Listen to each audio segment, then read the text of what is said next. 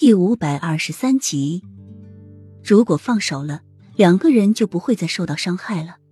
齐盛瑞在这一刻才明白过来，自己以前是多么的自私。从小，在他的脑中就印下一句话：只要他想要的，就一定要得到。他爱雨涵，所以不顾一切的将他留在身边，一次次的给他承诺，但是却又一次次的食言。他给不了他想要的，就应该放手。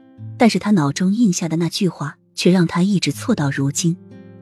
既然爱他，就应该让他幸福快乐才是，那才是真正的爱情，而不是将他绑在身边来成全自己一时的贪欲。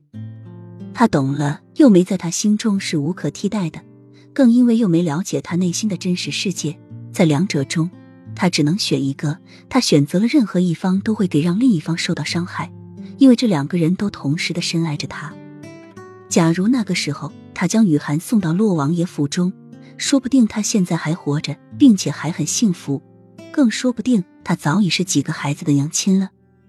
齐盛瑞的眸光慢慢的暗淡下去，对着洛英离去的背影低低的说道：“朕知道了，朕以后不会再来烦你了，朕放手。”最后的三个字，齐盛瑞像是用生命去诉说一般，这三个字听起来那么的普通。